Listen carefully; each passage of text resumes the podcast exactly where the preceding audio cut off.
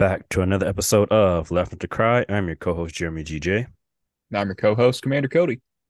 And we're back. We're back. And better than ever. You know, I'm trying to actually be better than ever, so I'm going to take that, even though it was slightly, you know. I don't know. I had a word. I lost it. But yes, I'm trying to be better than ever. I'm working through my cognitive reframing, as my therapist calls it. And don't have to be better.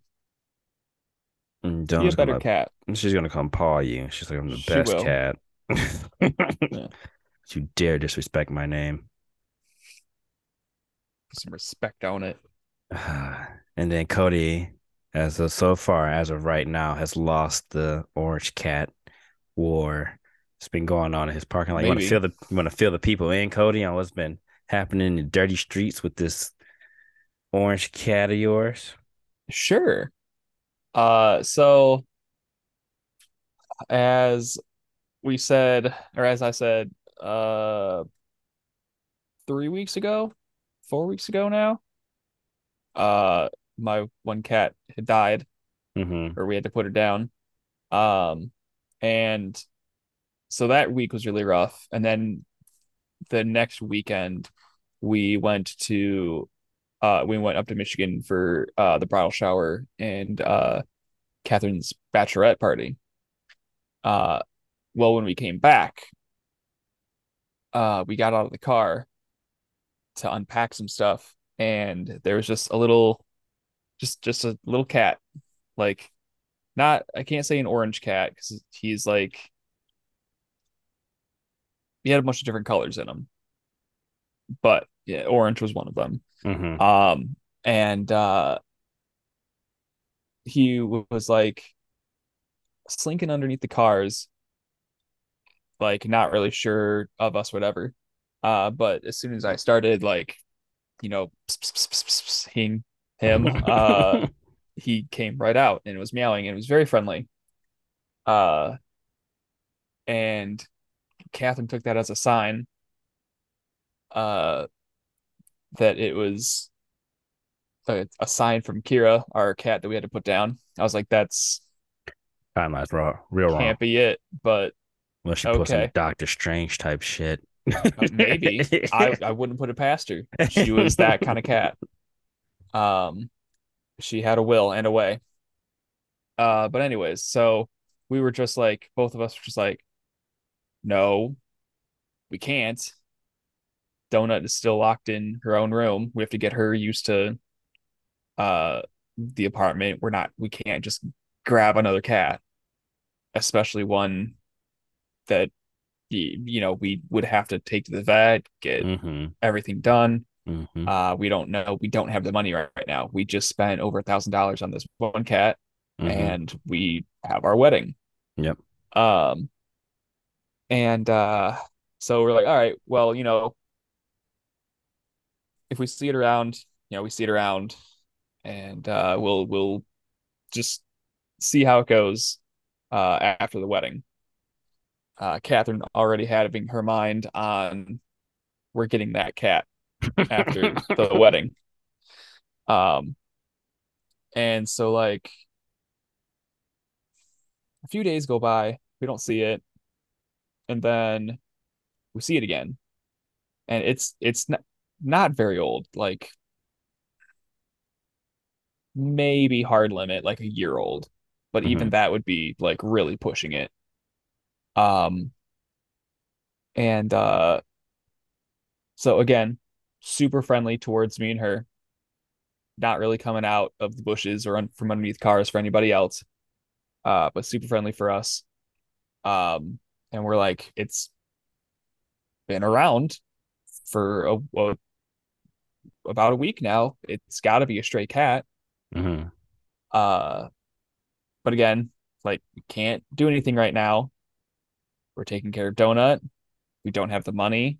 We don't have the space. We would want to, you know, do everything that we wanted to do with Donut, do it for this cat properly. Like, get it in a cage to socialize with Donut, that kind of stuff, keep it safe.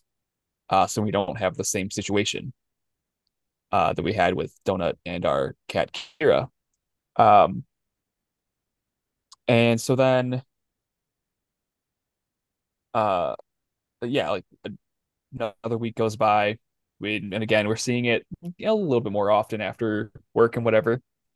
It's just like we don't see anybody coming to get it. We don't see it going in anywhere. It just hides in the bushes. So then I am at work one day last week. I think last week, maybe 2 weeks ago. And Catherine texts me,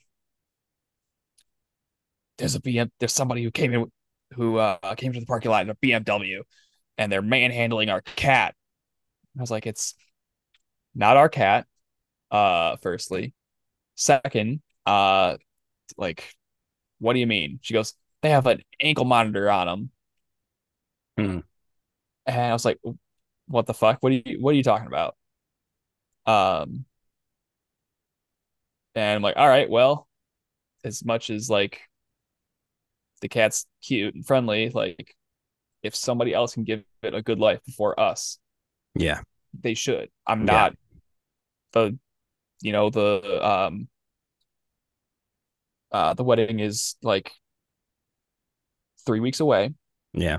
That's a long time to wait for this cat. If it needs help and somebody can give it help, by all means, I'm not going to fight it. Yeah, it's an ethical thing to do. Yeah. And so then she goes to work, and I come home that same day. And as I pull in, like Catherine calls me on the phone. So I'm sitting there talking to her on the phone, and the BMW comes back, and a girl comes out and is like walking around, like looking for the cat. And I get out after Catherine hangs up, and the cat immediately comes out of the bush to me, and not to her, not to this random lady. And she goes, "Oh, is that your cat?" I'm like, "No, it's just a stray. Like, it's been around for a couple weeks now." She goes, "Well, it must have been. It's been around for at least a year. We saw it on our Ring doorbell." I'm like, that. There's no way. Like, first off, where in this apartment complex do you live? Because we don't see a parking sticker on your car at all. And just whatever. I'm like, I was like, "No, it's not mine. Just a stray cat." And then she doesn't say anything, just gets back in the car, and they leave. And there's somebody like in the driver's seat waiting for her. I was like, "Oh, okay, weird." So I continue petting the cat. And then I'm like, "All right, buddy, well, I gotta go." And I go up to my apartment. Whole time cat is like crying, meowing at me. I'm like, "Sorry, I cannot do anything right now. Don't even, as much as I want to, I do not even have the money to take you to the vet and get you checked out right now. Yeah. I wish I could. I just can't." And so we see these people in the BMW come back like every couple days in the evening, and she gets out again and is searching for the cat and just like calling for, just like, "Here, kitty, kitty, kitty, kitty." I'm like, "You fool, that's not how you call a cat." You noob. Yeah. The cat probably knows that you're not going to be a good owner. That's why it's not coming out to you.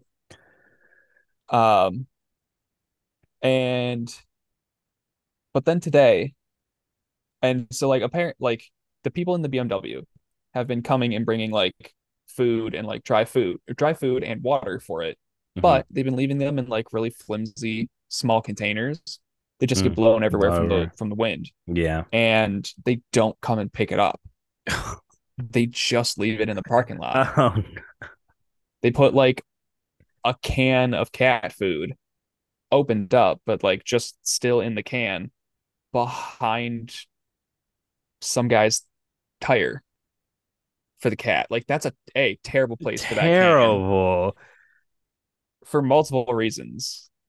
Like, I know it's not going to do anything to the tire or to the car, But why the fuck would you put it by the tire? Where a cat could get run over. Yeah. Yeah. They try to do good, but doing more harm. Yeah. So whatever. Oh, no. And so the last couple days over the weekend were like super hot, and like Friday and Saturday were super hot. Mm-hmm. So I brought, again, like every time I get out of the car, and every time I go out the car, I just look around, just seeing if it'll come out. And after work, it always comes out of the bush and like comes and greets me. But I went and gave it some water Friday because it was really hot.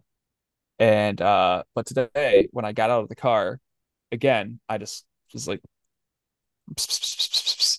and here it comes out of the bush. I'm like, all right, hey, what's up, buddy? You're still here. And I'm petting it, and another car comes in and parks like down at the end of the parking lot. Nobody else is going to know what I'm talking about. But like there's in the apartment complex, there's little offshoots of parking spots and garages. Mm-hmm. And so I always try to park like closer to the entrance to my little offshoot and like the main dragway around mm-hmm. the apartment complex. They parked at the far end of the parking lot near like a fence to a neighboring business. Mm-hmm. And before the person even got out of the car, the cat looks over and starts trotting towards the car. I'm like, oh, okay, that's fine. And a lady gets out of the car. And she goes, come on, Teo. And like starts walking away. And then the cat follows her. I'm like, oh, all right. And like, so I was like, is that your cat? And I don't know if she didn't hear me or she just ignored me, but I didn't get an answer. But the cat followed her. Mm. I was like, all right, well, that's your cat. Yeah, that's fine. But at the same time, this cat is not neutered. Mm. Fully has his balls. Mm-hmm. It's not a tipped ear, like a spay neuter return type situation. Mm-hmm. It doesn't have a collar. It's a very young cat. Yeah. A few weeks ago, like the second week that we saw it, it had like a raw spot on its shoulder, so it got hurt somehow. Yeah. And so like, take care of your fucking cat. Yeah. Bring it inside, especially if it's not spayed or neutered. Mm-hmm.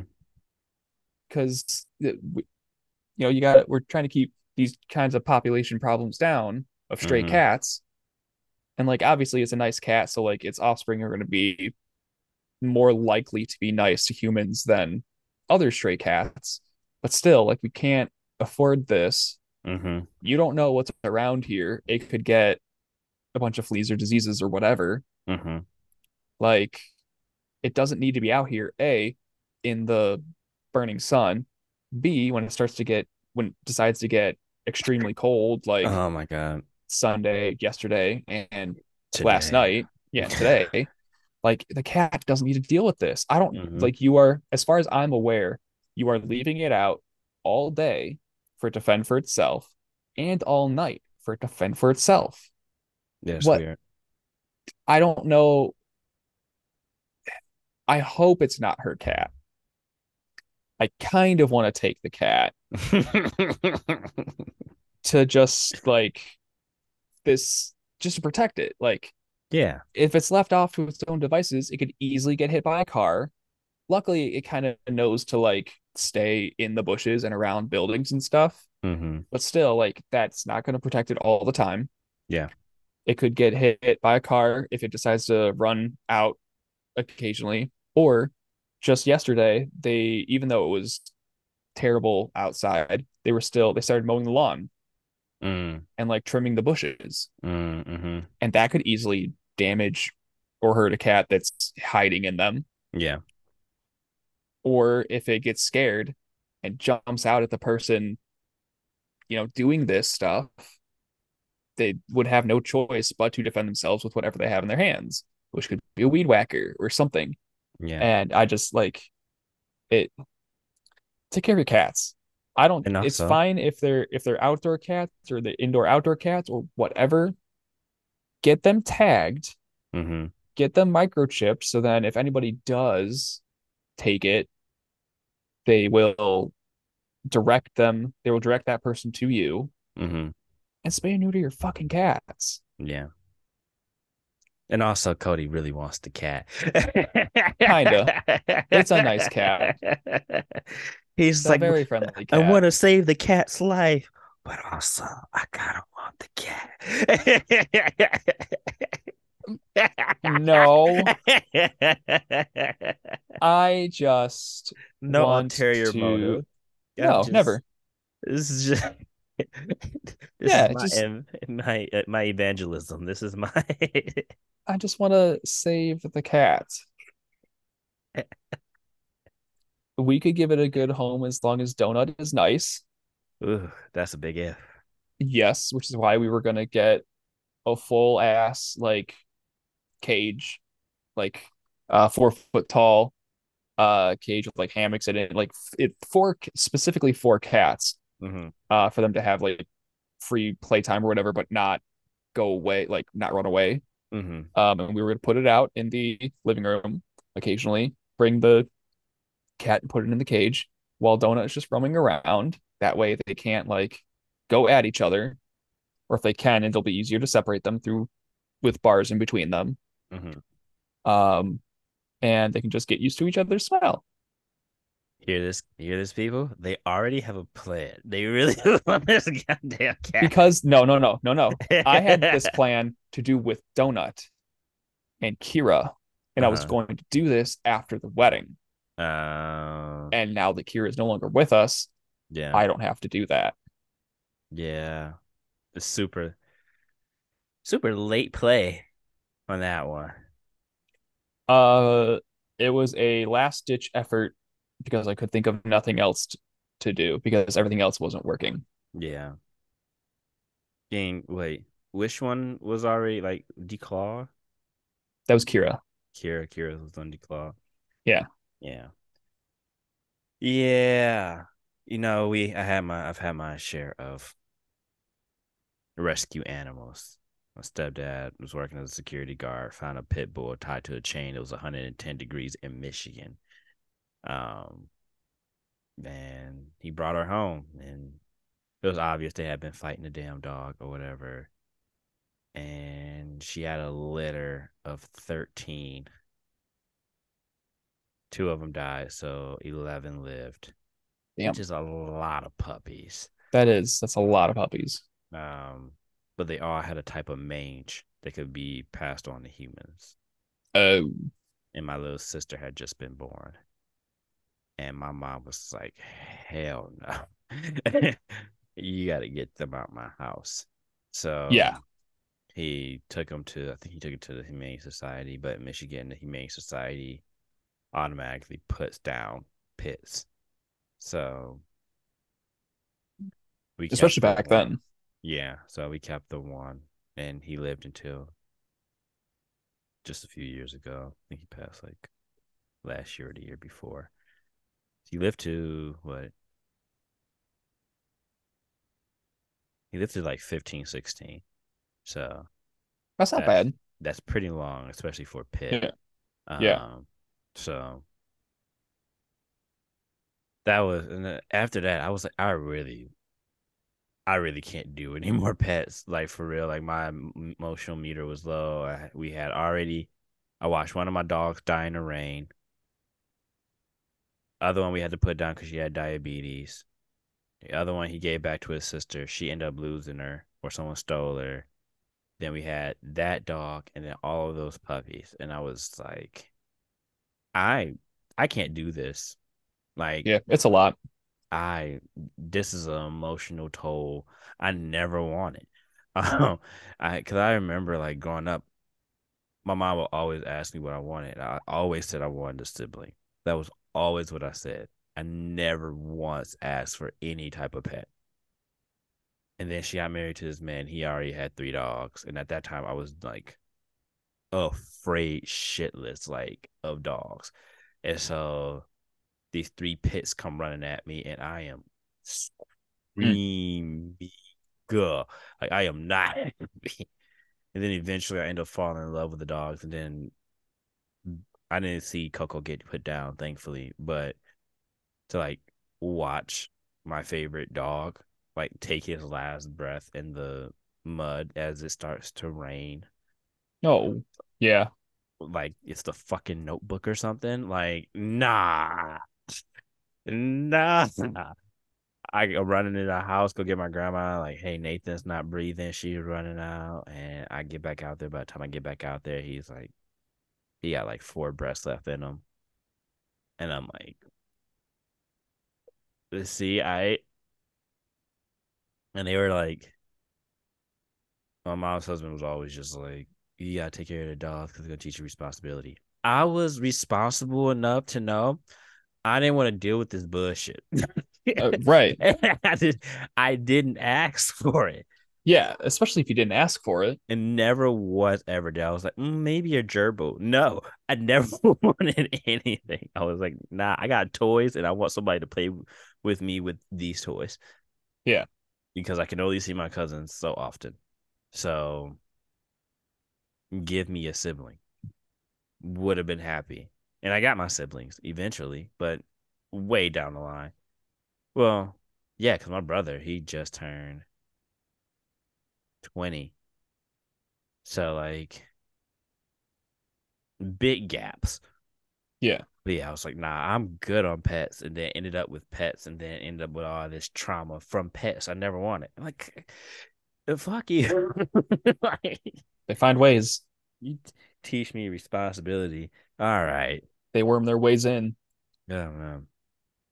And now I got an affinity for pitties, but I can't get a pitty unless I have a house, and I got to be in a house that that's not in a neighborhood with an HOA, because most HOAs are discriminatory against pit bulls, Rottweilers, and Great Danes.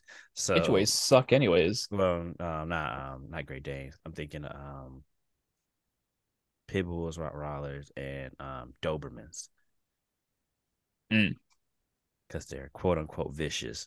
Now, when I was in the neighborhood doing door to door, and little Chihuahua came out and bit my ass. Like, well, he didn't bite my ass. He bit my Achilles. And I was like...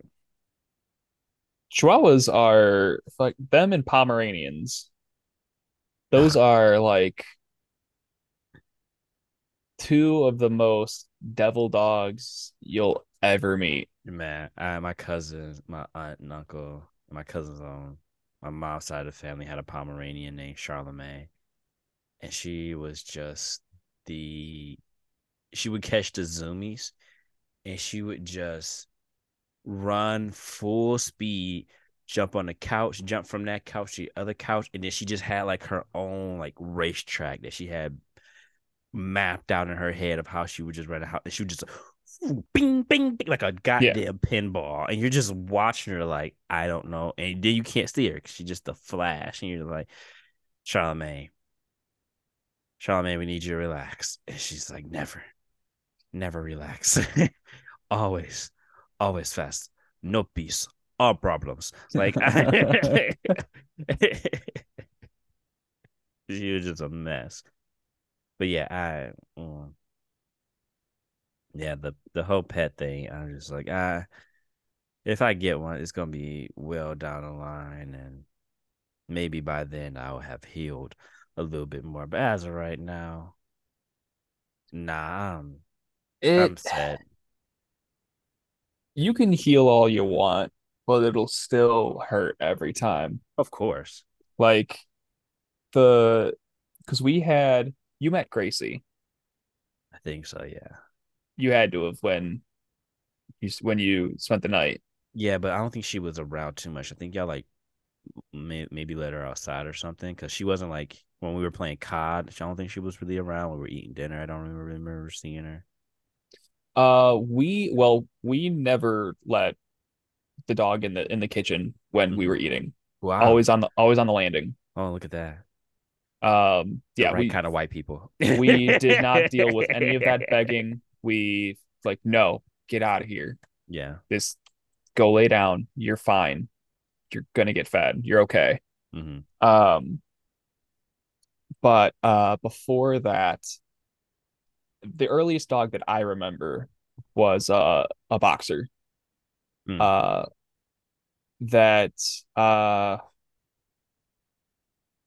I don't remember when she died. We were in South Redford when she did. Mm. Because we had moved from North Redford, and apparently at the same time, like right as I was being born, they had 3 dogs. My mom and my dad had 3 dogs. Mm. The boxer, Lucy, a cockapoo named Bear, and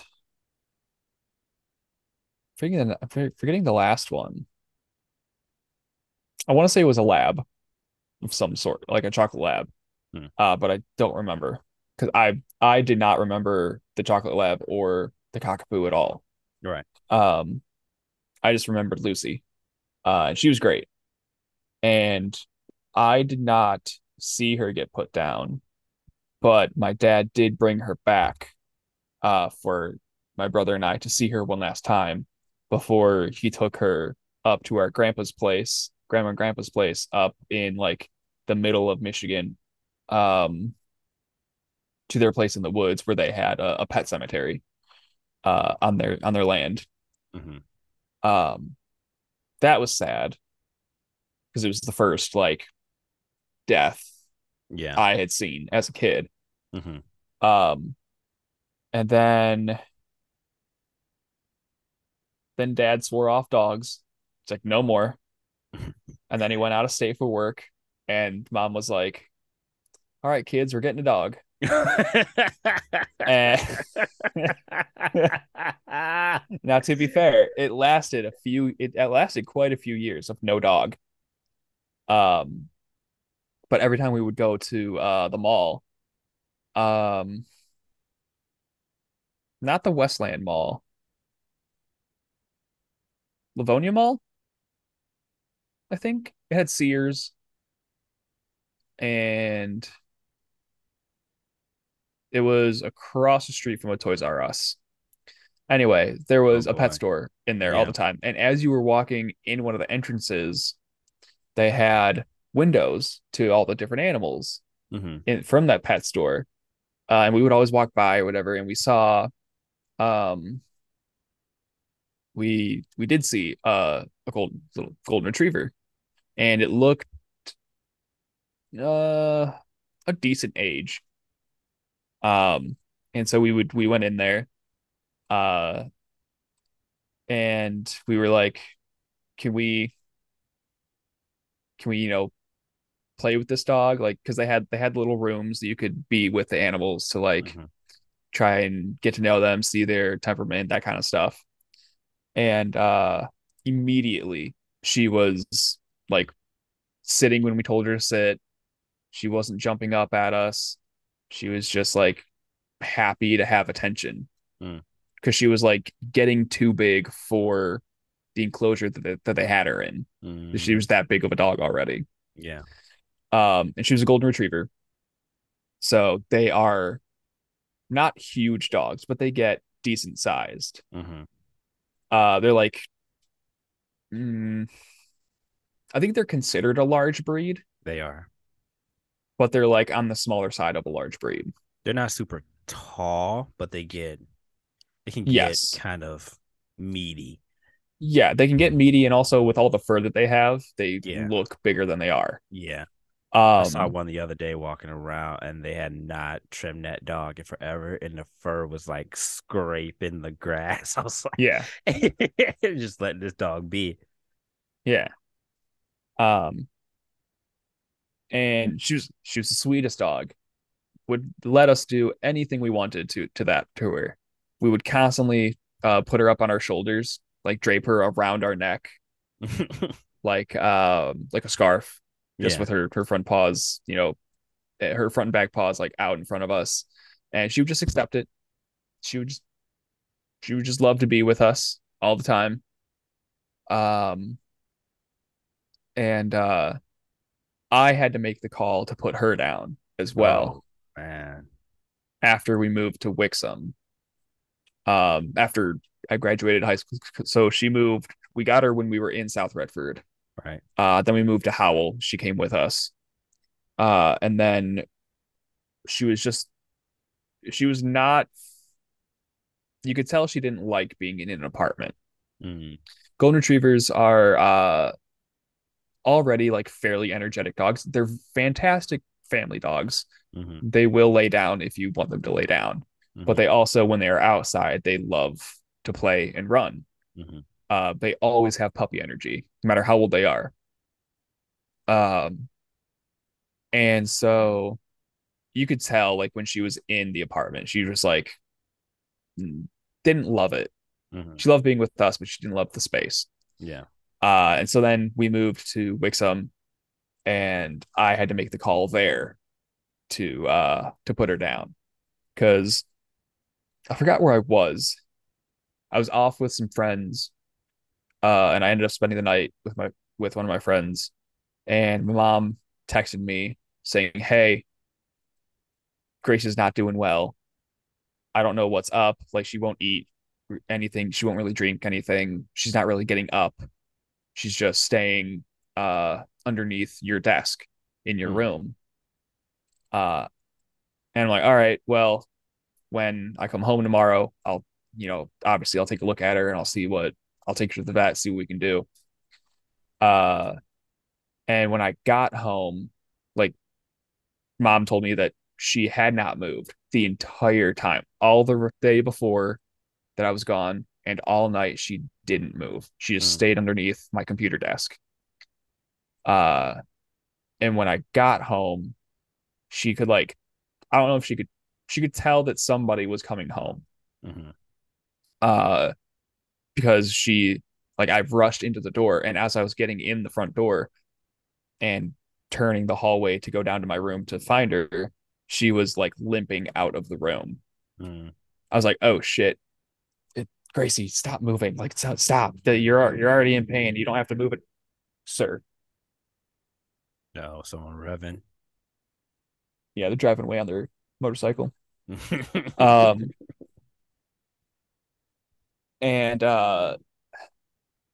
took her to the vet. She really couldn't walk at all, but she was trying to come and see me. Yeah. And so I took her to the emergency hospital, and they told me that, like, her, one of her major valves in her heart stopped working. Mm.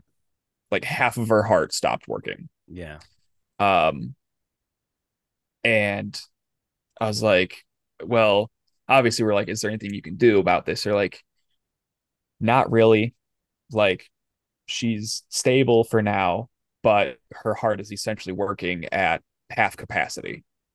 Like, she's going to be in pain. There's nothing we can really do about that. We can try to restart it, but it might stop again. Yeah. And I was like, all right, well, that's not happening. Yeah. I'm not putting her through that. So let me call everybody and get everybody together. And I called my mom, called Zach, and I would let them know, like, hey, this is what they told me. This is the situation. I think we need to just call it and put her down. Like, we can't keep doing this to her. Yeah. And they were like, they understood. It was just a weird thing for me to call. Yeah. It was a weird decision for me to make. And then the next day we all went in, and they did it. And that was tough to see happen. And then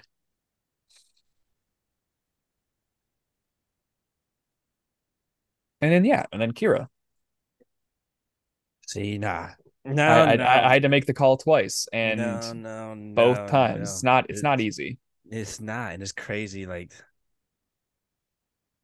that's really not our job, but also it's like, if I can stop, this pet from experiencing more pain, and they gave me that opportunity, of course I'm going to take it, but it's also just the weirdest thing to be like, ugh, I gotta make a decision on our life. I don't know if it was, I don't know which time was worse, because with Kira, like, I could see it happening slowly, and then it was picking up speed, and then it was just time. With Gracie, it just suddenly happened. Yeah. There was no wind up to it. There was no like slow progression of her like losing interest in things or becoming more lethargic. Like, the day before, I was playing with her before I left.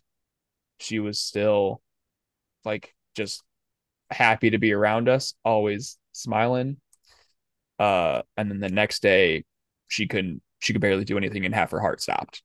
Yeah. So like, I wasn't able to like prepare myself for that. No, that's fair. I think that one would be really tough for me, because at least with Kira, you're like, all right, I see where this is going. And if I don't intervene, it's just going to be bad. And of course you spent a long time with her too, but also with coming home and you're like, what is happening? This is no good. And there's like, it's at a point of no return. You can't, I don't know if they put, pacemakers on dogs. So it's like, right. There's nothing you can do. It's just still one of those existential things where you're just like, I'm playing God here just a little bit. And that's always just a little freaky to me, because it's just like, I mean, honestly, in that position as a human, I wouldn't want somebody to put me on misery. I've been saying that for longest. I'm like, if I make it to 80 and I can't get up and dance, what am I doing here? Yeah. Like, get me out of here. Like, I'm not living life to the fullest potential. Like, never ever put me on life support. If it becomes that bad, just call DNR. DNR. Yeah. DNR. Get me out of here. Because what am I doing? I'm gonna wake up and be like, okay, what did y'all have to do to keep me here? How much was spent to keep me here? Right. Whose life am I benefiting for real by these extra, 2 weeks y'all gave me? Nah, just let me scoop. Let me get on. Whichever way direction I'm going, hot or real cold, just get me out of here. Just let me figure that out when I get to the other side. But for now, just I will slide on that. Man. All in the fields, Code. That's all in the fields. All right. Now, Donut, you are 5 years old now. So you have a lot of time, and I know you're a piece of shit, so you're going to be alive forever despite us. And you're not going to become any nicer in all those years. But I really need you to not die soon, okay? She's just staring at me. She's like, I'll die. If I die, I die. She's like, what the fuck are you talking about, Dad? I'll die on your face and take you with me. She would. I'm not going alone. You thought I was going by myself? You need to feed me in the afterlife too. You cuck.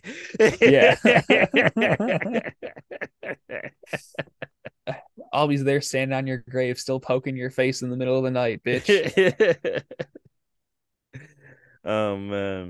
Yeah. The idea of a pet coming home too is super, like, a cool idea, but then I think about how there's no pet hair in my home. I'm like, Yeah, that's kind of nice. It's kind of nice to come in and walk barefoot and then pick up my sock and it's not another cat. Boy, I'll tell you what, man. Because we've been giving, obviously, the door is now open for Donut and she is able to live free. Mm-hmm. And we are slowly giving her more and more tests. Like today, Catherine left before I got home and Donut was left to roam for a few hours until I got home from work. But it is so nice being able to have that door open. Yeah. And not worry about anything. And I can already feel like the air quality in this room being 10 times better. Yeah, because you probably had about 50 cats worth of just in your room. Because I have an air purifier in here too. Mm-hmm. I make sure to keep up on that thing. Like I made sure to vacuum every week. I wash the sheets, if not every week, every 2 weeks. Like I should have dusted more, but I kept up on the litter. I kept up on that shit because I was like, this room is going to get disgusting. Mm-hmm. I'm not having it. That's not fucking happening. And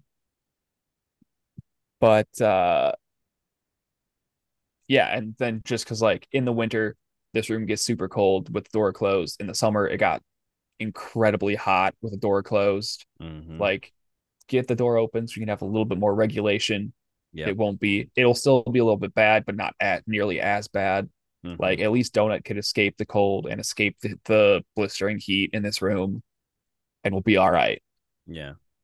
No, because I remember a random white family took me in when I moved to Ohio so that I could go work at Ohio Wesleyan, and they have a dog, and his name is Bodie, and he has a human face, and he has high anxiety, but he's such a lovable pet, but he shits like no other, and he loves me. So every time I come over there, his favorite thing is just to put the whole side of his body up against my shins. Mm-hmm. And as I pet him, the fur is flying. The fur's on my pants. He has fur. What kind of dog is it? He's a mutt of some sort. He's a mixture of a bunch of stuff. Okay. One that sheds a lot. Whatever breeds he's mixed with, they're only function is to shed, apparently, because that is what he does all day. I watched him brush him.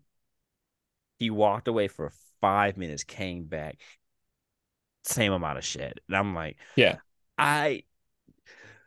that was Gracie. You could never. We could stand there for an hour and brush her, and she would still her undercoat would continuously shed. No. Hey, Donut. Speaking of Donut. I just cannot. I was just I love y'all, but I'm going to have to keep these interactions sparse. Because every time I come over, I'm like, I might as well just strip and wash my clothes here. Because I'm going to track it to my car. I'm going to track it to my apartment. It's going to be in my wash. And it's Bodie, I love you. I love you, bro.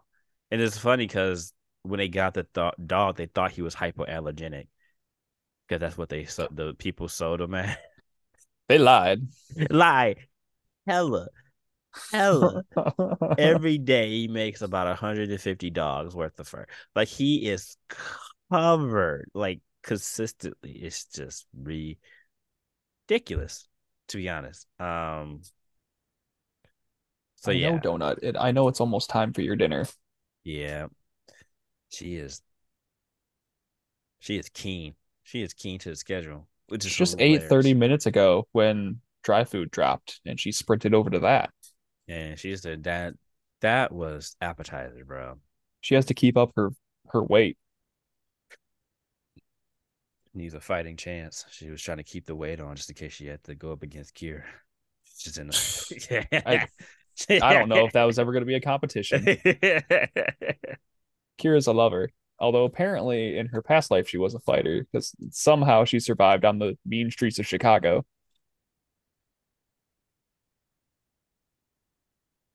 All right.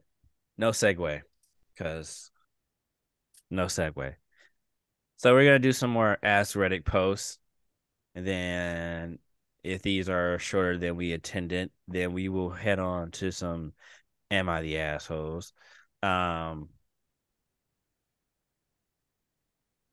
one is, and I'm going to do something a little different today. I'm going to actually read some of the comments and see if we agree or disagree. That way we don't have to sit here and try to muster up some ourselves. And if we have some, of course, we already have some in the front of our brain, some mild inconveniences. So it says, what is a mildly inconvenient thing that annoys the hell out of you?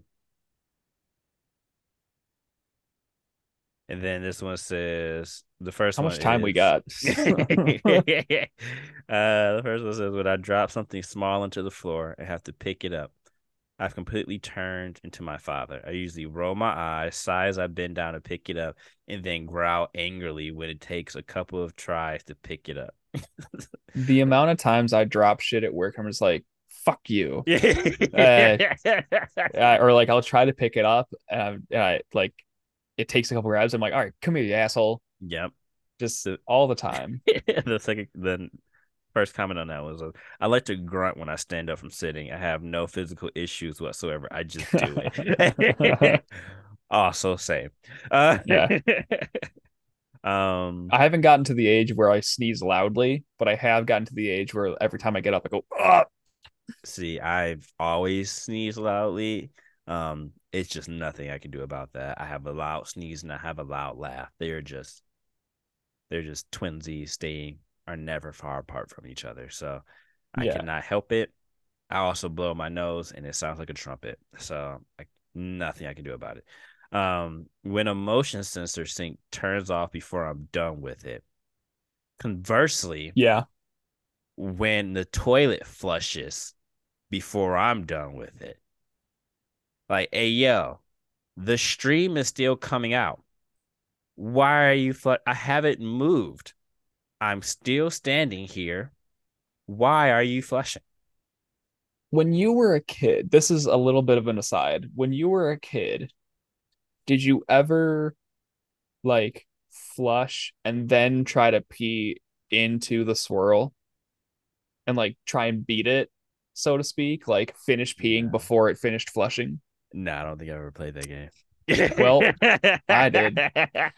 I don't think that's abnormal of a kid to do.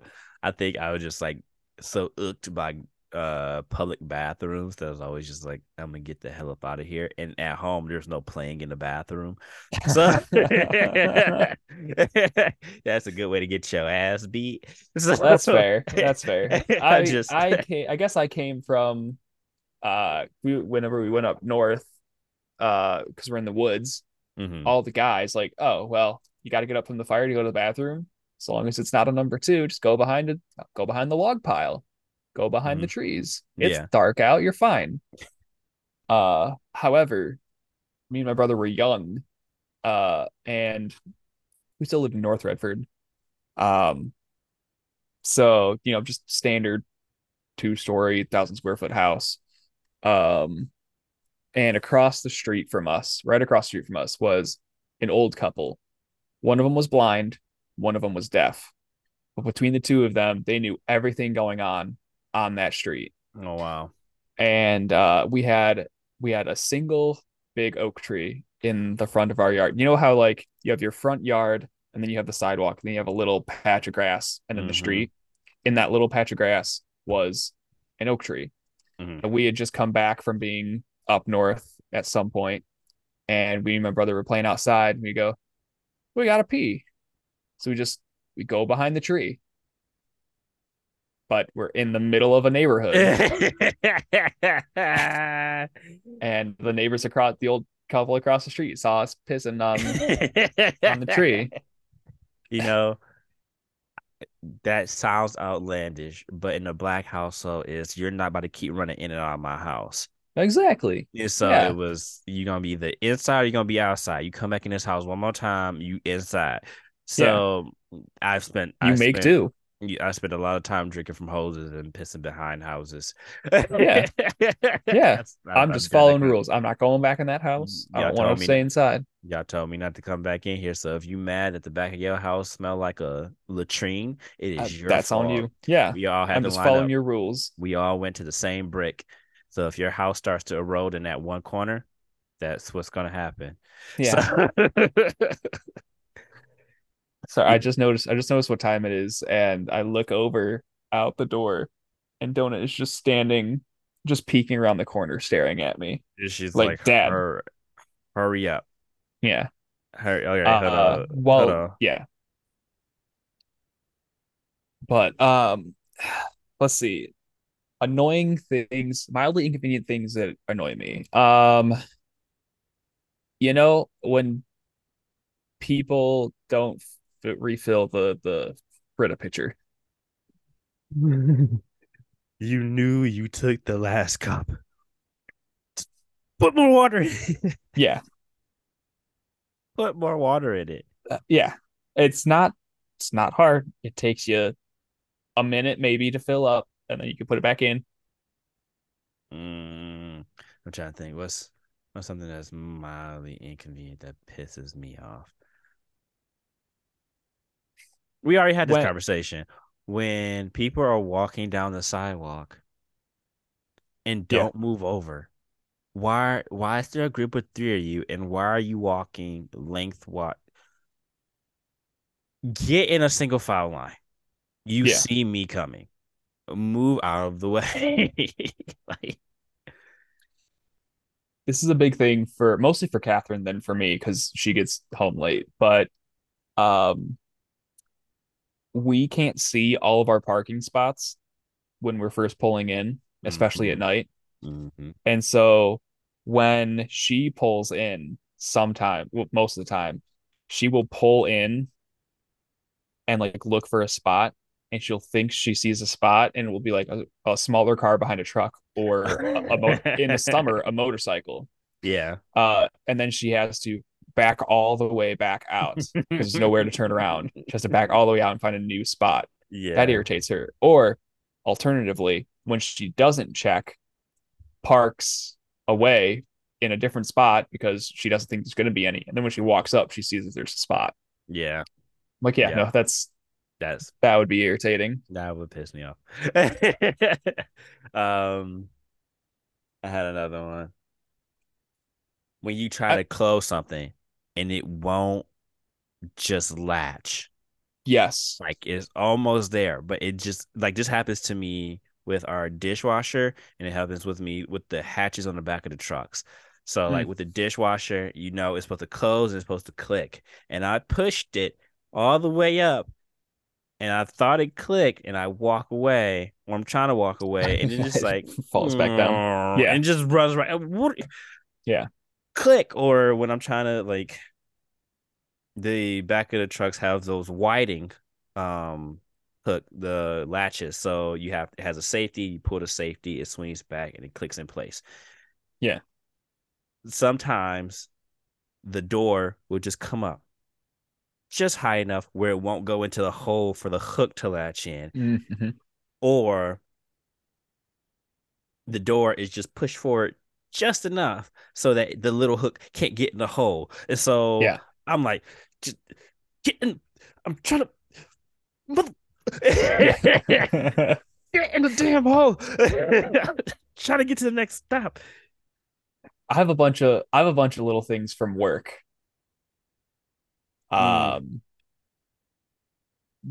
It's because I'm dealing with machines and stuff. One of the things is when I'm looking for a drill, and all of the drills in that size that I need, all of them that are in the little bin are chipped in some way. I'm like, you motherfuckers saw this, said, it's fine, and threw it back in the drawer of all these other drills. So now I can't use that drill because if I do, it'll fucking break. I'm not going to regrind it because I don't, A, don't know how, B, don't want to. It's not my job. Right. So now I have to, after spending 30 minutes looking through all of these drills, I now have to go get a new one. That's interesting, too, because it's like, it's not even, in the grand scheme of things, that's not mildly inconvenient. That's actually really inconvenient, because if you, you know, just, maybe you weren't just paying attention that day, you were just tired or something, you grab one of those bits. Now you have parts that are ruined. Potentially, yeah. And that's a whole, like, production nightmare. And I would lose it. When I tell you I would lose it if I found out that someone was putting chipped drill bits back into it. Happens a lot where good ones are supposed to be. It happens a lot. That's on top of that, like, so there's also some coolant tanks, and it's not a huge issue now. Oh, that one guy who was on night crew who never did his fucking job right. Yeah, he's gone. Oh, Mr. Nepotism's out of there.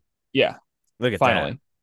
That. So he was a big proponent of this, but he like would never refill the Waylube tank or the coolant tank, and so every time I would come in the morning. If he ran the machine the night before, both of those things would be empty. That's and I would then have to take, it ends up being big things. Yeah. Like I have to take, 10, 15 minutes out of my day to fill up the coolant, like the little cart that we have for coolant to bring it to the machines and then fill the tank and then refill the Waylube and all that stuff. And he would never sweep the area as well. Okay. So we would come in and there'd just be a bunch of food scraps and a bunch of metal chips all on the ground. Wait, around the machine. We're just like, allowed to eat at trail stations? Yeah, we have snacks. Okay. We have snacks and shit. Yeah. Okay. I was just about to say, if he wasn't allowed to eat at the station, it's also just like, what are you doing anyways? Like, why are you eating around these parts? But oh no, we can eat. Okay. Now that's truly mildly inconvenient because you can still technically do your job and not sweep up, but it's gonna be a pain if you don't, because you're gonna be crunching and shit all goddamn day, and that's annoying. But crunching, like, not... or if like some coolant spills on the mat, then it's sticky. Yeah, when you're walking on it, and you're I'm just like, I can't fucking deal with this. I have to clean this up. That's the thing that's mildly inconvenient that pisses me off is when my shoes get sticky. Yes. I hate it. I hate it so much, and I gotta go into coolers. So I hate most of my day because they'll untap kegs and just beer will fly wherever, and they don't ever clean a cooler floor, and so I'm just.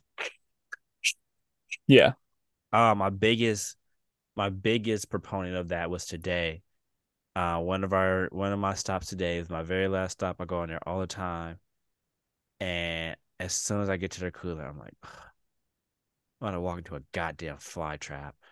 And sure enough, I wheel in the dolly first and then just I'm not even a full foot into the cooler yet, man. Yeah, you just as soon as you step down, as soon as I step down, and it's like I want to say it's probably a 10-foot cooler. Like, it is huge. And the first step into the cooler is just like it's trying to take my shoe from me. Yeah. Oh, I hate it. I hate it. It's only mildly inconvenient because I can just go outside and rub my shoes off and I'm not sticky anymore. But just that moment of just being almost super glued to the goddamn cooler floor. Yeah. Immensely pisses me off. Hate sticky shoes. When your socks get wet. I don't. That. I don't mind like getting dirty. I understand the necessity. Sometimes your job, you have to get dirty. I understand that. Mm-hmm. But the moment I can, I'm gonna clean off my hands as much as I can. I hate my hands. And so like we also have like people just for whatever reason don't feel the need to clean off or wipe off the smallest of things, just to keep a general cleanliness of things. And so we have these like, I don't want to call them like squirt bottles because they're not like, they don't have like a trigger for a squirt bottle. But it has like an opening in the top and you can squeeze it and it, you know, stuff comes out. But it's for, it's called tap oil or cutting oil. Essentially like when we are, if we're not running coolant on something, we use that on it to lube up the cutting inserts so then they don't overheat and break and bind up. And those things get so fucking messy because you'll squirt it and then as soon as you lift up, it all just starts dripping down the side.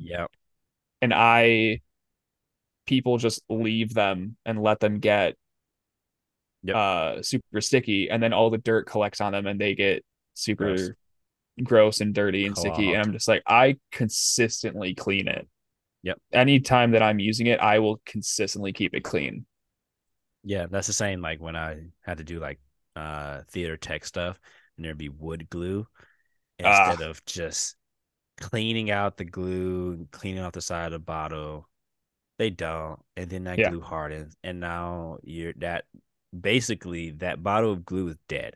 Like, you're not getting that nozzle back open unless you're like really diligent about it. And who's really going to be diligent about it for real? I will say I do enjoy taking off like the hard glide, dried glue off of caps. I enjoy that for whatever reason. That can be satisfying. It's it's just like if it when it all comes off in one piece, like that was nice. All right. But then, anyways, throw that away. Inversely, if it doesn't come off and you're picking at it for a while, and you're like, all right, come on, it's going in the trash. I'm not fucking with this anymore. Okay, this will be my last one for this post, and this one hits to my core because it's happened to me so many times. Charging your phone and sleeping, and then find out it wasn't charging overnight. Oh man, about to die. I see. I found that I've been having that problem more with the wireless charging. Yeah, because you don't line it up on a Qi charger just right, and it's just, it wasn't. Or like because like I have it next to my bed, and so like I'll place it on there, and I'll look for a red light to appear to know that it's charging. I'm like, all right, cool. I see the red light. I turn over. I go to bed. Either I don't get it right, and the red light is like blinking, saying that it's not seated correctly and not charging, or I assume Donut. It's probably Donut. Moves it. She's like, and red then it light doesn't charge. I don't want a red light. What the fuck is that? I don't want a red light. Move that. She gives it the good old skibbity paps. And I don't want that. And then it ends up not charging. Luckily, I have gotten a new charger for the car, and it charges really quickly. So nice. I'm not. It's annoying, but I'm not super upset by it. Yeah, there's been times like I have a 45-watt. Plug-in charger from my phone, and I don't know what's been going on. Maybe it's my case, but for some reason the USB-C has not been seating correctly into the port, and so like I'll be holding it in my hand and it says it's just charging, and I lay it down, and I guess that was just too much movement. And now it's not. It's just slightly unplugged, but I can't, because when I put the phone down, I immediately put my eye mask down. And so. Yeah, you don't think about it. I don't know. Because the only way I know if my phone is charging is because I have the always on display on. And so I'll plug it in, I'll set it down, and then I'll hit the button, the power button, and then the always on display would come on. But then I wake and maybe I shifted in my sleep. It wasn't seated in there right. And I wake up and my battery's at 45%. And I'm like, nah, wait a goddamn minute. Yeah. I know for sure I plugged this in. But thankfully, it is a 45 watt charger. So I can do my whole morning routine. And by the time I come out, it's at 85%. So yeah, that's why I bought it. That's why I bought it, because I've had that happen too many times where I'm like, I'm going to need this phone throughout the day. And I'm at 32% this morning. I'm going to be on the energy saver all day. And it's going to be very minimal contact with the rest of the world, only for a really emergency thing. In that same vein of like chargers, micro USB ports, when they've been used enough that they no longer click in. Yep. Like the I don't know if the teeth like get bent up in there or if they get dulled, but it doesn't click in. So it just like goes in, starts to charge, but then any sort of movement and it just falls out. Yep. I'm like, oh. That or like you can tell like the actual port has just widened ever so slightly from just maybe just missed attempts from plugging the micro USB in. And you're like, yeah, it's not that damn strong that it should be bending the port. But then you look at it and you're like, well, that hole is just slightly out of tolerance for this to charge properly somehow. And now I'm messed. I'm fucked. So yeah, those are some of the mild inconveniences that just can piss you off. Let's do a Am I the Asshole? And then we can wrap up from there. Okay. Let's see. It'll be a good one.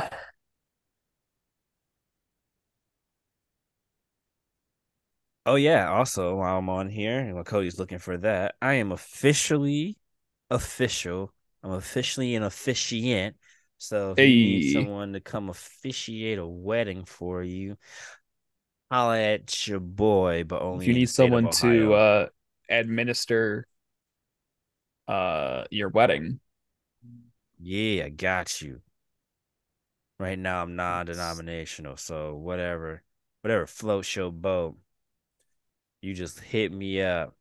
I don't have an email for the ministry just yet, so just find me on Facebook, I guess. Okay, so here's one. We've talked about it a little bit before. Naming your child. Oh, boy. And, like, it's, like, a...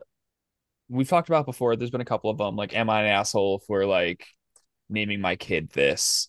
Or telling people a different name than what I'm actually naming my child, stuff like that. Yeah. And we've always come to the conclusion that no, you're not, because it's your kid. You do what you want. Mm-hmm. They don't need to know. Blah blah blah, stuff like that. Right. This is another one dealing with naming a kid. Mm-hmm. Am I the asshole for calling my sister stupid and her husband shitty parents from the start because of what they want to name their kid?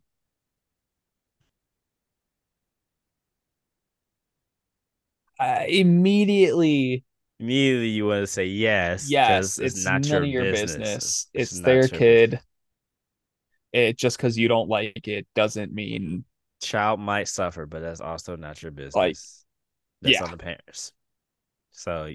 Immediately, yes, you're an asshole. But the turntables. Okay. So just a little context, because this topic is incredibly touchy for me. I'm a man who was given a woman's name at birth.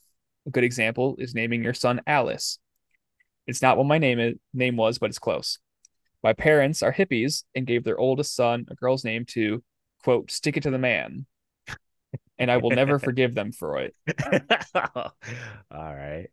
It's like a boy named Sue. That name caused me to be bullied and damaged my professional life in ways I cannot describe. I don't know about that second part.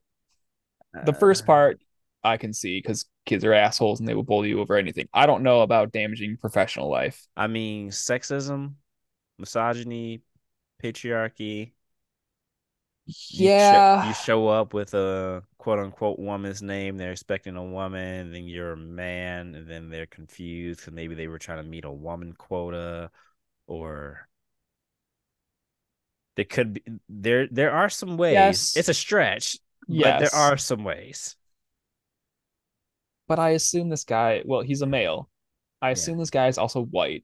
So probably. He's already got, you know, top fucking notch. Right, but he's at 99 instead of 100, so he has to complain.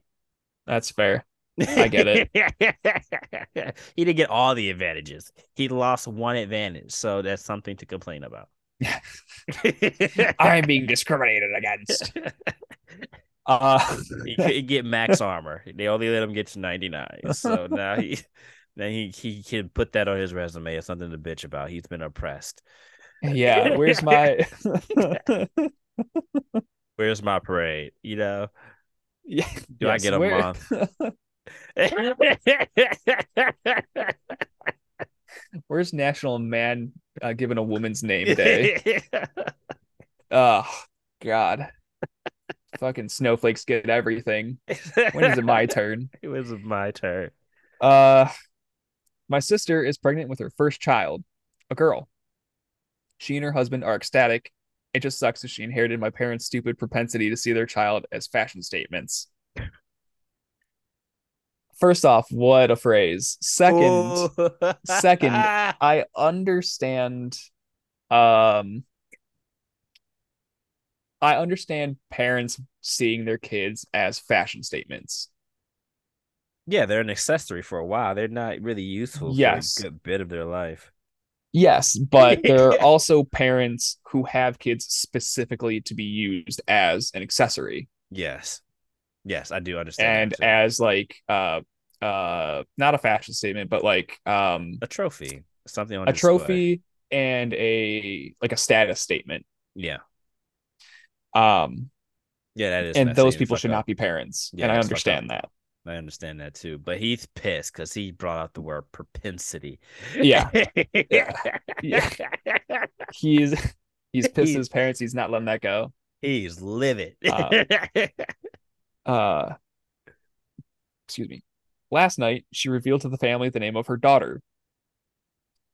It's KRXSTXL.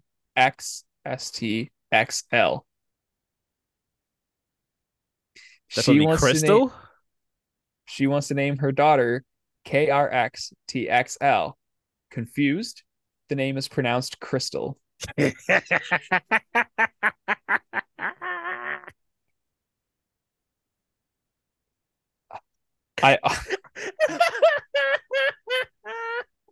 And that's where we get into like the meme that is Elon Musk. White people naming their kids. It was supposed to be Kyle, but it was like a math equation. Yeah. Like, she was huffing the same glue he was apparently. Cause yeah, come on, why? It's not even. She's not even Xing out the same letter.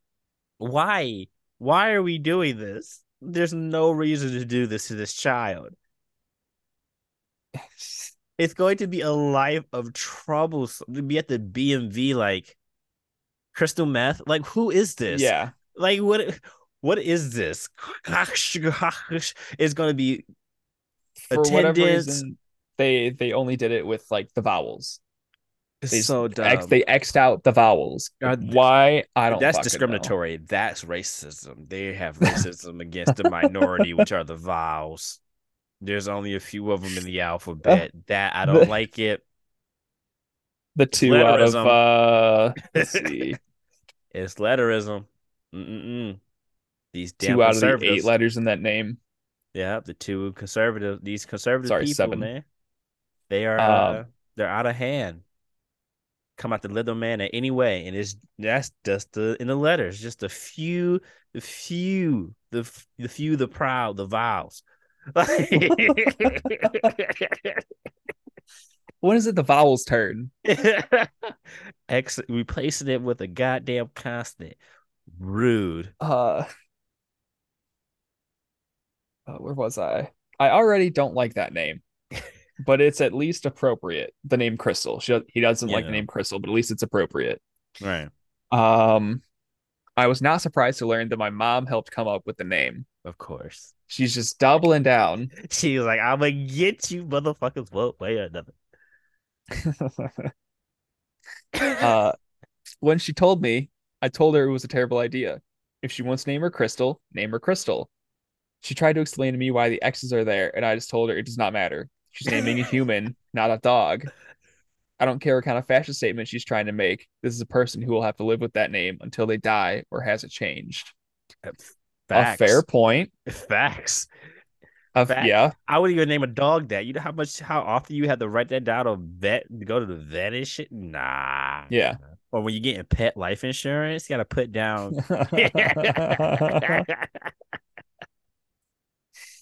At that point, you might want to get pet life insurance because when they hear that name too many times, they're going to want to run to the road. I mean, at least they don't have to read it. Eventually, the child's going to like learn phonics. They're going to be like, wait a minute. Yeah. What's happening with my name? Like, Mom, I don't understand. This is how we spell Krystal in class. Why is my name spelled like this? All right, class. Now, how do you spell Krystal? Ooh, ooh, ooh. Me. Just failing every exam. KRX. No. Your word. They're at a spelling bee. Your word is Krystal. Oh, I know this one. I know it. Krystal. KRX.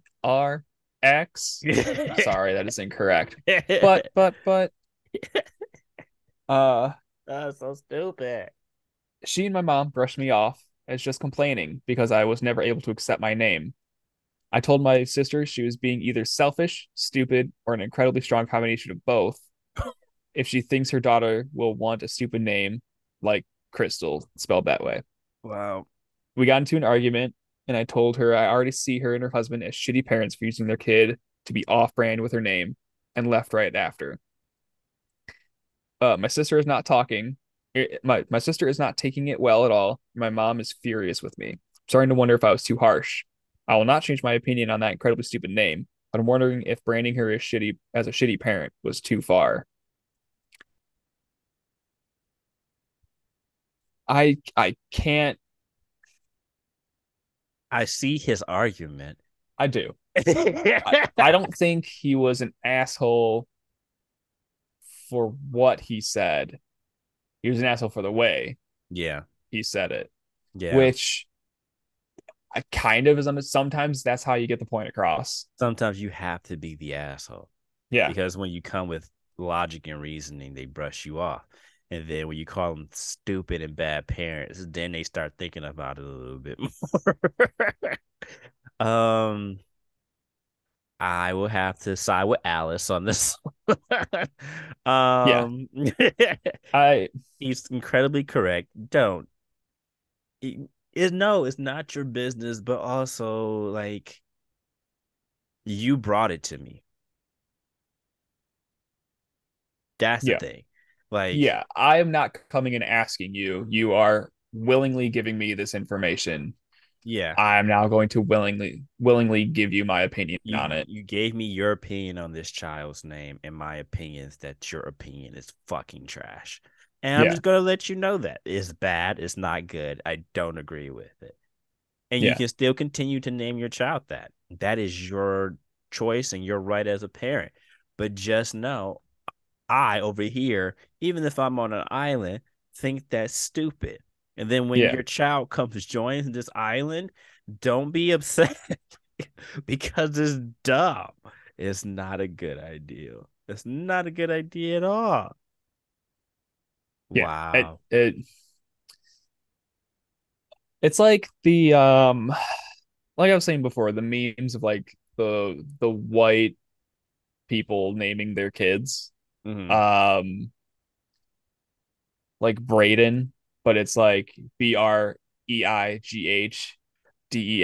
or stuff like unnecessary complications to a name. Yeah. To be different. Yeah. Because even with like people talk about how some black names are super ghetto. Hey, you could read them. Yeah. Because for the most part, they're said how they're spelt. They are quite phonetic. Yeah. Yeah. If you see Shadana, you say all of those syllables. It's a lot, I will admit. But when you read it, it is possible to read it. Yeah. You know what that says if you know simple phonics. But like naming your child Rain, one. No. But also, then you go the extra mile of like R-E-I-Y-G-H-E-E-N. And you're like, Scrabble? Like, that's what I'm going to call your child in the classroom. Like, a Scrabble slate. Like, I don't know. That's not a person's name. Like, I don't know how to pronounce that. That doesn't follow any of the conventions we use to say someone's, to speak someone's name. Yeah. So what's going to happen with Krystal? I guess Krystal, because it, you know, it was outrageous. Even just getting rid of the X's and leaving it KRSTL would be better. Oh, than leaving the X's in there. Absolutely, because then that's at least phonetic, right? Yeah. You'd be like, all right, that's Krystal. Yeah, it's wrong, but it's Krystal. Like, yeah. But adding to do the most to put in the X's is like, all right. You just really wanted to be extra, and you're going to make someone's life more difficult, just for the sake of whatever yeah. it is that you wanted to do. It's like, is whatever statement you wanted to make, only you are going to understand. And I think the mistake, like some people make, is that like, oh, I just want my child to be special, and it's like, your child will be special if you raise them to be a good human being. That's special enough. You go on with the naming convention, but also like you didn't give them a special name. You just spelled it a stupid way. Yeah. Krystal is a very common name. Because they will introduce themselves as Krystal. It'll just be when they write their name, people will go, Oh, that's a little dumb. They might not say that, but they'll think that. Did I send you that TikTok of the woman talking about her daughter at school? I'd sent it today if I was going to send it. Mm. So it was this woman, she was talking to her daughter about school, and she was like, well, I'm not really excited to go back to school because I made fun of somebody's name, and they got mad. Mm. And they're like, well, why'd you make fun of their name? And she's like, well, they were making fun of my name, my last name, and for like how it was spelled. And they were like, oh, that's how you spell that name? That's spelling stupid. Maybe that's why you're so stupid. Because it came with the stupid spelling of the name. And this guy's name that was making fun of this girl's name was Sean. And she goes, you can't talk about stupid spelling of names when your name is Seanathan. His full, the actual name was Seanathan, yes.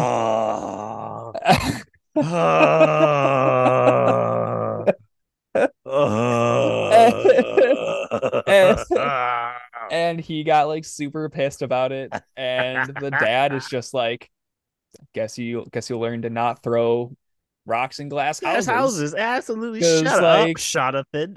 Yes. Like, some of the comments were like, Seanathan is a funny nickname you give to your friend Sean. Yes. But no other time would you say Seanathan. You would not put that on a birth certificate. No. Seanathan.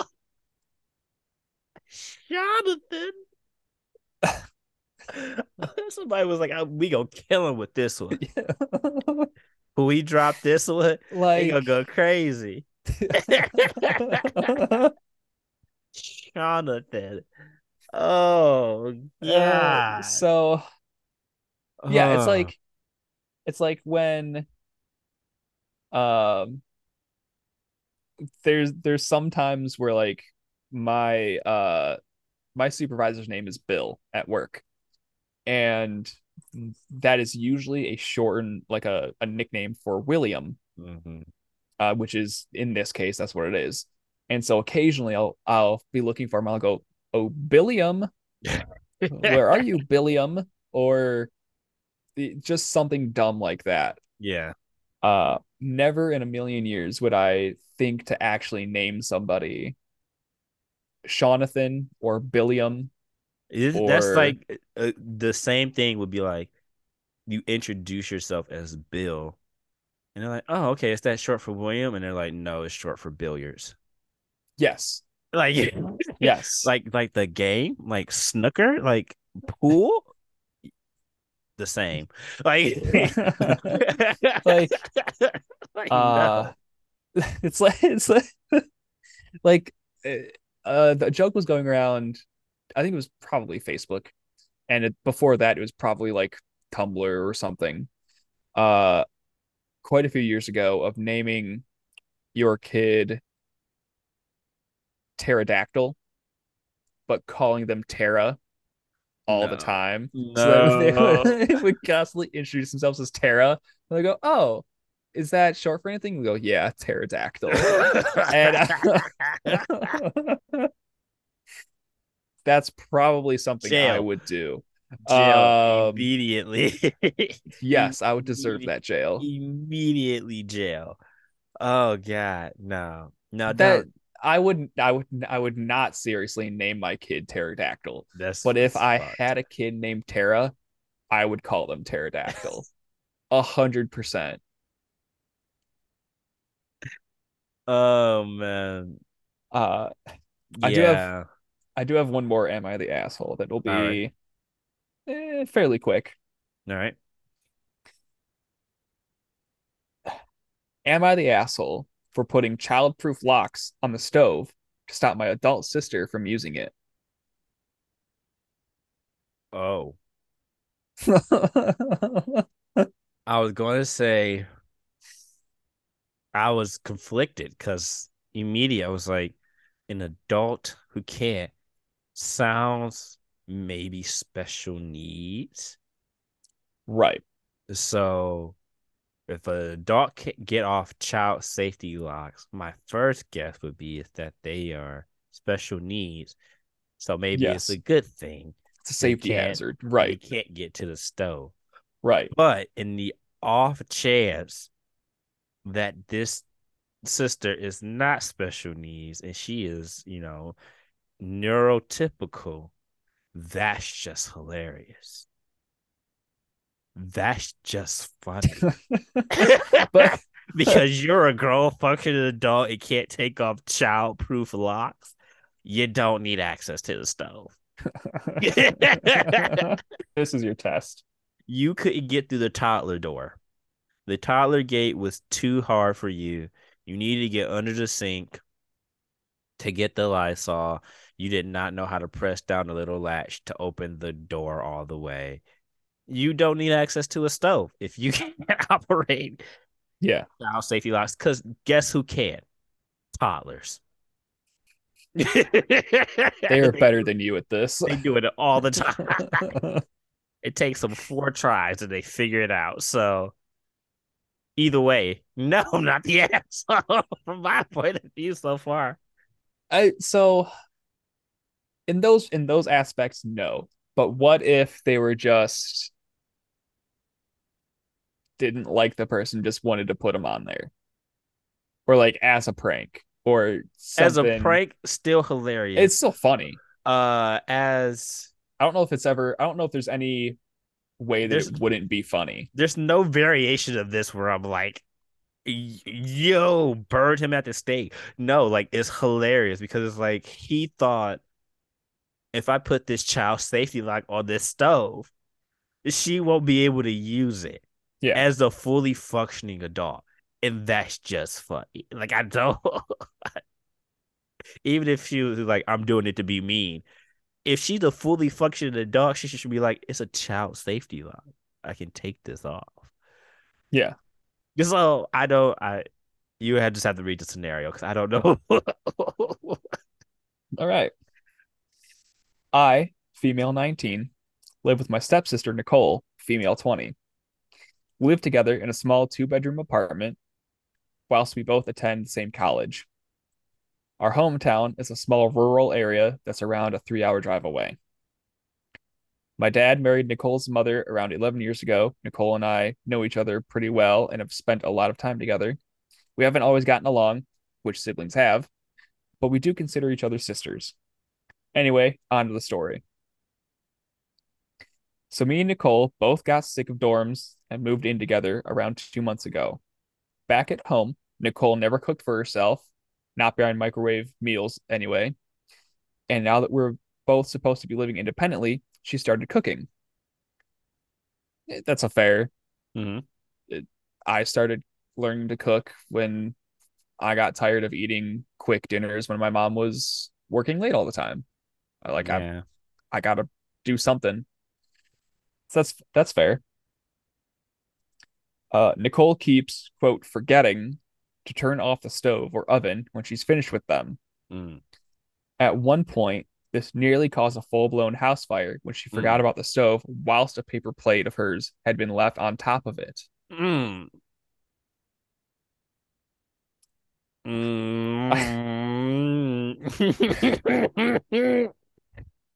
I kept gently reminding Nicole to turn off the oven/stove when she's done with them, but she just doesn't seem to listen. I even tried putting sticky notes around the kitchen to try to remind her. Eventually, Nicole got irritated with the reminders and told me I'm treating her like a child. I said, I'm sorry if it came off that way, but she needs to remember. More than fair. You're putting everybody in danger. And I'm being nice. Yes. This is the nicest version of this you can do. Because especially if it's a gas stove. Yes. Now you got gas leaking in the apartment. I'm not seeing an asshole here. I'm not seeing it. The problem has just kept persisting, and a near miss with a house fire happened again. Nicole forgot about the stove, and she didn't hear the smoke detector because she was blasting music on her AirPods. Luckily, I noticed it and was able to put it out. How do you not remember to turn off a burner or the oven?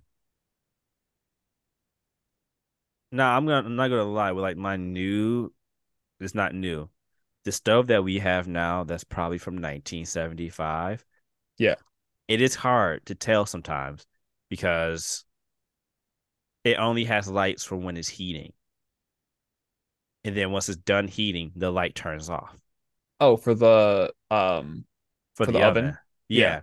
And so like maybe you pull something out and you set it to cool for a second and then that light goes back off and you're just not looking at it. Like the dials are black, the whole black background is black, and then you're like but I have a nose, and so I'm like, I'm smelling heat, and then I look back over. I'm like, oh, the oven's still on. But doesn't the oven still tell you the temperature? It doesn't have a digital display. It doesn't have a digital display. Okay. No, we don't have a digital. I said 1975, Cody. I'm not fucking. It's analog everything. Like we would have to crank the clock in order for it to work. Like there's a timer on there, but you have to manually turn it. Like okay. So if you're like glancing at it, you might catch that it's on a temperature that you turned it to, right? And not on off, right? But if you're just looking at the whole landscape of it, you're like, oh, right. You can easily glance past it. Yeah, right. All the dials are turned. It's fine, but like right. I'm doubting that they have a 1975 range in their home. So it's likely that it still says, 350 degrees somewhere on there, or there's at least even on ours, if the burner's still on, the light will stay on to say surface is hot. So that was hard to miss. Yes. And how loud would you have to be blasting music to not hear a smoke detector? Yeah, because they're piercing. Yes, on purpose, specifically for that reason. Yes, so then you don't not hear them because of something else. But also, do you have no sense of smell? Yeah, to not smell something burning, just not even be like, it smells hot in here. Like heat has a smell. Yeah. Something smells a little bit off. Like not even that. Like, eee. All right. I tried to have a talk with Nicole and told her this needs to stop. Nicole just got mad before I could even suggest anything and told me to get off her case. She said I'm overreacting and that she, quote, can handle it. She refused to listen to anything I had to say and kept talking over me. Obviously, she can't fucking handle it. You almost burnt down the apartment twice. So yes, obviously you cannot handle it because it keeps happening. It. And this has started to make me really anxious, especially when Nicole is home whilst I'm out. Also, fair. Yeah. Yes. Fair. Yes. You obviously can't look after it. I'm the one that constantly catches this stuff. Mm. I don't want you to burn this place down while I'm gone. Yep. I bought some plastic child locks for the knobs that control the stove and oven, and I placed them on there. I know Nicole can't open childproof stuff.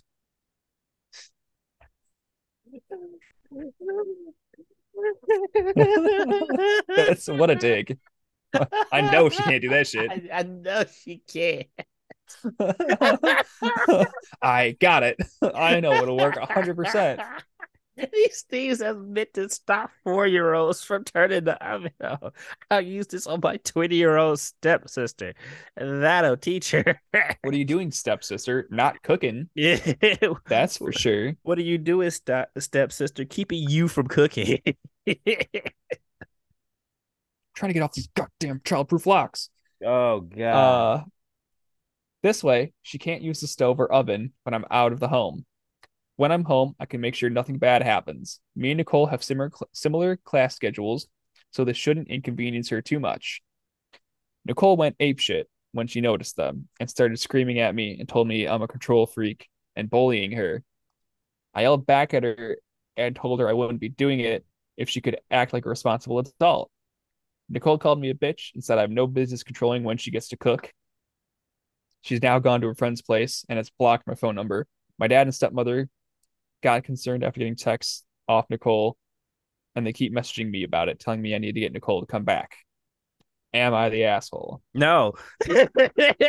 No, 1,000 times over, no. Does she live there? Yes. Does she pay rent to live there? Yes. Should she have access to appliances? Only if she can use them appropriately. If every time she opened the goddamn refrigerator and she broke the handle off, I would get a new handle and put child safety locks on those, and you can't go into the refrigerator unless you ask me, because apparently you can't handle the refrigerator door. Now, a refrigerator is way less likely to kill a bunch of people, and you can kill a whole building worth of people if you do not turn off your goddamn oven. Yeah. No, you're not an asshole. Like, I wish I could find you and hug you and be like, no, you're a good person. You just saved a bunch of people. Yes, you are looking out for everybody in the community. You are a hero. Somebody get her the key to the city. Like, what? The top comment, dude, she's 20 years old and literally childproofing the oven works. I'm freaking dying. My buddy tried to childproof the refrigerator to stop their 9-year-old from getting into it, and it took her all of 15 minutes to sort it out and get into it anyway. Absolutely. That's what I'm saying. The best people to get off childproof stuff are children.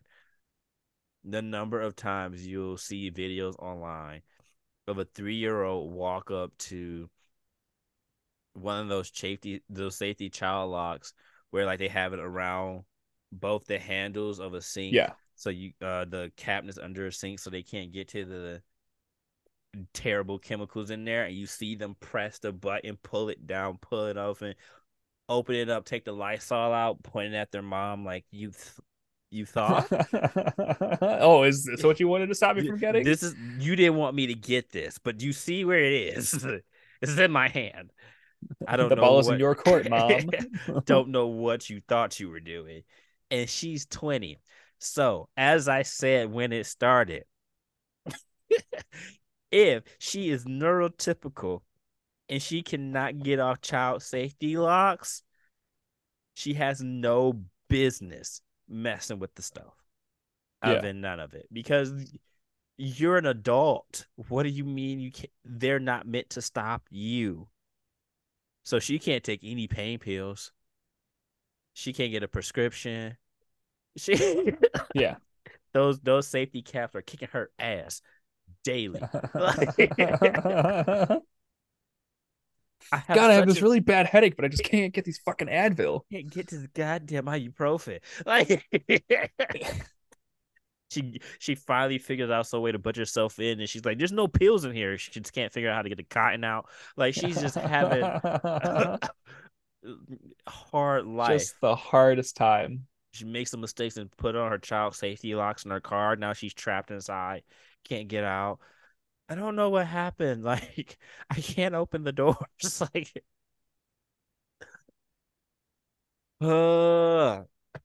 yeah, no. Not the asshole. People are Sister's wild. Sister's the asshole for continuing to try to cook, even though she knows she's about to put a bunch of people's lives at risk. That's who the asshole is. Why wouldn't the next thought you have after doing it once be, all right, I got to make sure I turn this stuff off? Why wouldn't the next thought be, maybe I should stay in the kitchen while I'm cooking? Yes.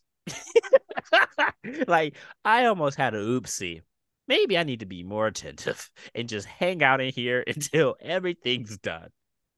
Nah, I'm going to go in another room. I'm going to go in another room and put my music up to the loudest volume you can get. And just party hardy as my food burns through the center of the stove into my neighbor's apartment.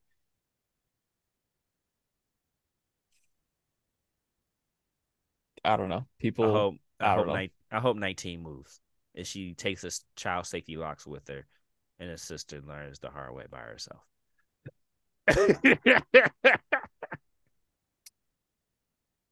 She's like, okay. It's one of those situations where, like, I don't hope that they get hurt. No, but I do hope that something happens where they're like, "Oh fuck, I gotta." Yeah, like there needs to be a waking up moment. There needs to be like, oh, I just shit myself. There literally needs to be one of those moments like, oh, no, they were right. Yeah, need one of the moments like, oh, no one's coming to save me, because that's usually when people learn. They're like, oh, I am out in the wind by myself on this one. Yikes! Yeah. Wow. That one when it's predicted. No turntables. Like, none. No. That's what it was. All right. Well, that was an entertaining end to today's episode. Cody is still busy. He's knee deep in it now. There's not a lot to do. But that's good. Donut, this is why you can't have nice things. Yep, immediately you just started making biscuits on your computer chair. Yeah. Yes, there is not a lot to do, but there's also a lot of small things to do. Mm-hmm. I did start with an outline of my vows, so that's a plus. That's a start. Getting there. Yeah, somewhere. But yes, so 2 weeks is when the new Star Wars game comes out. Okay. If I don't stream this weekend, I will when that comes out. You can find me streaming that over on Twitch at twitch.tv/commandercody_212th. Come hang out, just say hi, talk about random stuff, make suggestions for games, stuff like that. Or even if you want to just come out, come hang out, watch, and not say anything, that's cool too.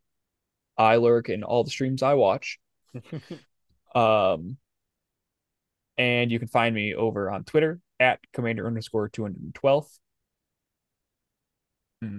Yeah, that's it. Yeah, you can find all of our socials at linktr.ee/laugh not to cry.